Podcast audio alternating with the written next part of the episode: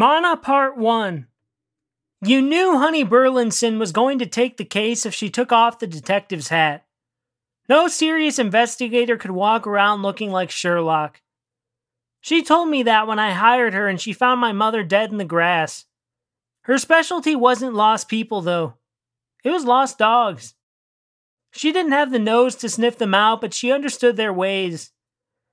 You see, Honey suffered from a rare congenital heart disease, and when she was three years old, her aorta was replaced with one from a greyhound heart. Since she was young, her parents were able to wipe out most of her dog like ticks. All that remained was her occasional inclination to chase her non existent tail. She was chasing her tail when Rodolfo arrived at the front lobby of her office. They were old, old friends from the hospital days. Rodolfo also had a greyhound heart. He had a full one. It was a fight for him to get rid of his ticks, but boy, did he fight.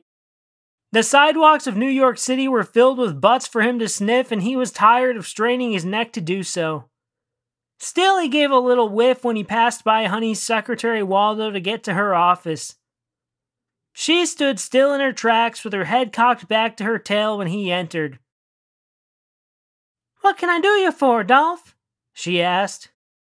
Still chasing that tail, I see, he said right back. I thought you wouldn't notice. It's the nose, kid. With that butt swirling around, I.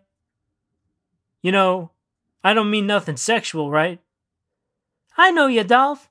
That nose of yours. You'd be better at this than I claim to be. It only works for butts, son. You should know that. Sometimes the chase comes down to the tail end, Dolph. Honey sat down behind her desk, weary of her non existent tail.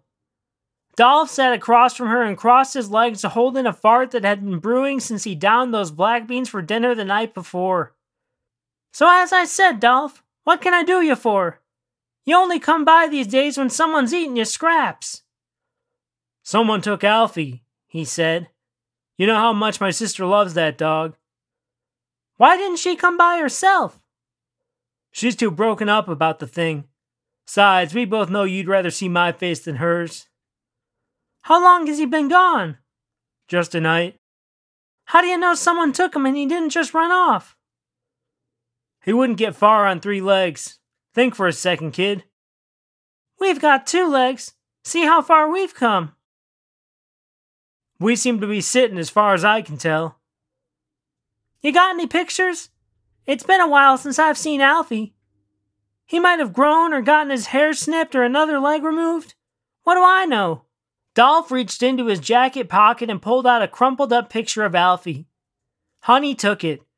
She told me she thought it was weird that the most recent picture looked so old. Why? The picture is crumpled on account of the fact that I washed it with this jacket. Why'd you wash it and not bring it to the cleaners? Don't ask dumb questions, kid. Just find the dog. Dolph stood up to go. He let out the fart by accident.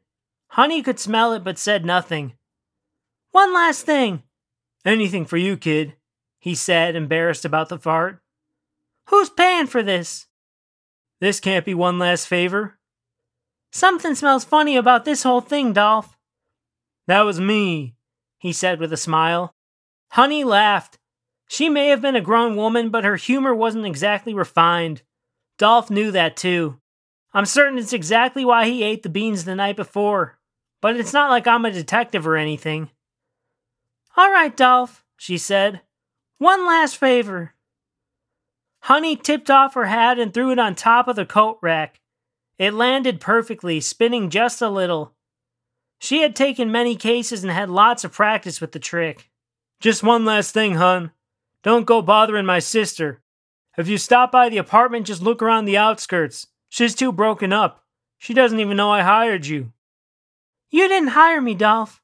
This is a favor. You know what I mean. She thinks he's coming back. She can't know you're looking. Dolph, if I didn't know you had that greyhound heart in you, I'd send your ass out of here with a kick. Dolph reached into his bag and pulled out a worn out teddy bear. He handed it to Honey. She didn't need an explanation for it, and he knew it, but he gave one anyway. That's Alfie's. His slobber's all over it. Honey felt the need to chase her tail as she took the toy from Dolph's hands. I sure wish she never took that toy. That toy sealed the deal. Anywho, Rodolfo walked out the office, but not without taking one last whiff of her secretary Waldo's bum bum.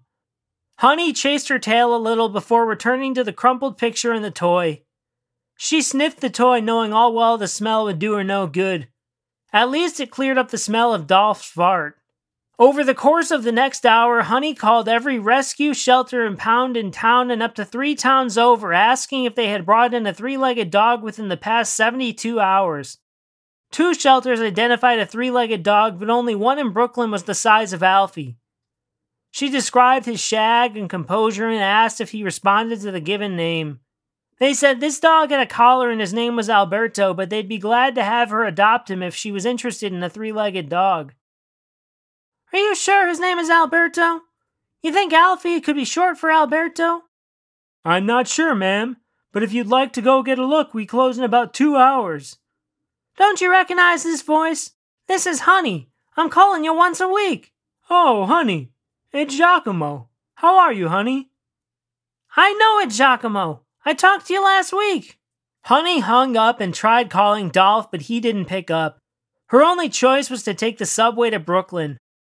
She hated the subway. It reminded her of a crate full of dogs all rubbing up against each other.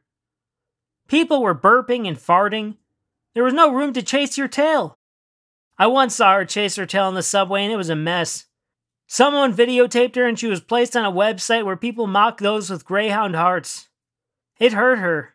It really did. It was the only time she considered taking her life, but there were too many dogs to be found. She couldn't leave them running. The shelter was only open for three more minutes when she finally arrived. They brought her to Alberto. He looked nothing like Alfie aside from the three legs. She sat down to pet him, as she figured it could be the last time he was ever pet. This was a kill shelter. How you doing, boy? asked Honey. Alberto looked around. No one was there. He opened his mouth. Don't look for Alfie, he said. What you saying, boy? Don't look for Alfie. Am I hearing you? Of course, Alberto had been speaking Spanish, and Honey didn't understand a word he was saying. She tried to jot down some notes in her pad of paper, but the tip of her pen was missing. The only thing to do was pat Alberto on the head, stand up, and walk on. She knew that Dolph had told her not to go to his sister's, but his sister's was the next logical place to go. So that's where she went. It was close enough that she only had to walk two hours to get there. There was no way she was going back on the subway. Climbing the 78 floors to Dolph's sister's apartment left her drenched in sweat. She feared the walk was so labor intensive that her heart might fail her. When she reached room 7892, there was a spinning silence. It induced her to chase her tail one last time when she heard the bark of a dog. It had to be Alfie's bark. She might forget a face, but she never forgot a bark. Her hand turned to a fist and she knocked on the door for what must have been a minute straight. Inch by inch, the door tumbled open before Dolph was standing before her. I told you not to come here, he said. What is this? she asked. It was you or me, sweetie. You or me. Someone came up from behind Honey and knocked her on the back of the head until she fell to the ground. Dolph watched with blind eyes as he let out another fart. I can't be sure he really did, but Honey told me something smelled bad as she was passing out. She woke up in a dog crate without food or water, unsure how much time had passed. The place sounded of death, but she could sense other people around her. Maybe not people, maybe dogs. Something in her heart told her not to make a sound, not even a whimper. There had to be a reason everyone was so quiet. So she rested her head in her hands and listened to her stomach grumble. The sounds reminded her of a date she once went on with a man named Leo. Leo came from a family of hardists, meaning they discriminated against anyone with a greyhound heart. He wasn't like them, though, because his Tourette's gave him weird tics that he never found a way to control. She told me he used to blow out air through his lips until they vibrated up and down like a motorboat. She even told me that one time. No, we shouldn't talk about that. I should just mention that the sound of the motorboat sounded like the rumble of her stomach. And the fact that the sound was there made her feel less alone. They dated for about a year before his family found out about her heart. She went swimming on vacation with his family when her bathing suit top adjusted a little bit to reveal her surgery scar. Leo broke into a screaming match with his family, causing his tics to go out of control. He drove Honey home but insisted they go on one last date. For whatever reason, he couldn't stop motorboating his lips and she couldn't stop chasing her tail. They were removed from the restaurant and wandered the streets laughing the hardest I'm sure they ever did and probably ever would. Seconds became minutes. Minutes became hours. Hours became days. Days became weeks. Weeks became a year. Honey realized he had chosen his family over her. She thought all about this in the crate as she grew thirstier and hungrier. For the first time in ages, she prayed to God that he would release her from her prison or at least give her something to drink and eat. Like rain from a cloud, a bowl of minced chicken and water appeared before her. She prayed that everyone else, if there truly were others, could have some too. She considered howling, calling out, something, anything to know she wasn't alone when the sound of a door slamming open pierced through her ears. The lights turned on. A group of men and women in yellow jumpsuits came around and opened up the crates one by one with crowbars. Hundreds of people, all naked with Greyhound heart scars, stood on their two feet for the first time in a week. I was sort of stuck in my crate, even though I'd lost a good 10 pounds while locked away. Once I jolted my way out, I bumped into the backs of Honey's knees. She almost toppled over. I asked her if she knew what was happening. She told me she had no idea what was going on. But Dolph knew. She just told me she had to find Dolph. Manna Part 1 came to me in a dream just like the red wig, I had the line he was going to take the case if he took off the detective's hat running through my head. He was going to take the case if he took off the detective's hat. He was going to take the case if he took off the detective's hat.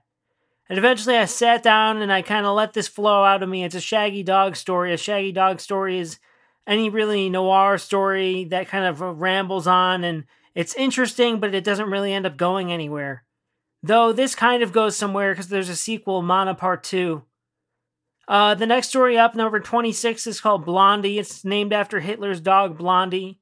The story is kind of about Hitler and his dog, Blondie, but not exactly. It's a modern day twist on it. Uh, I think it's pretty weird and pretty fun and pretty interesting. If you enjoyed Manna Part 1, like I said, Part 2 is coming up pretty soon, but next up is Blondie about Hitler's dog. Thanks for listening. Bye.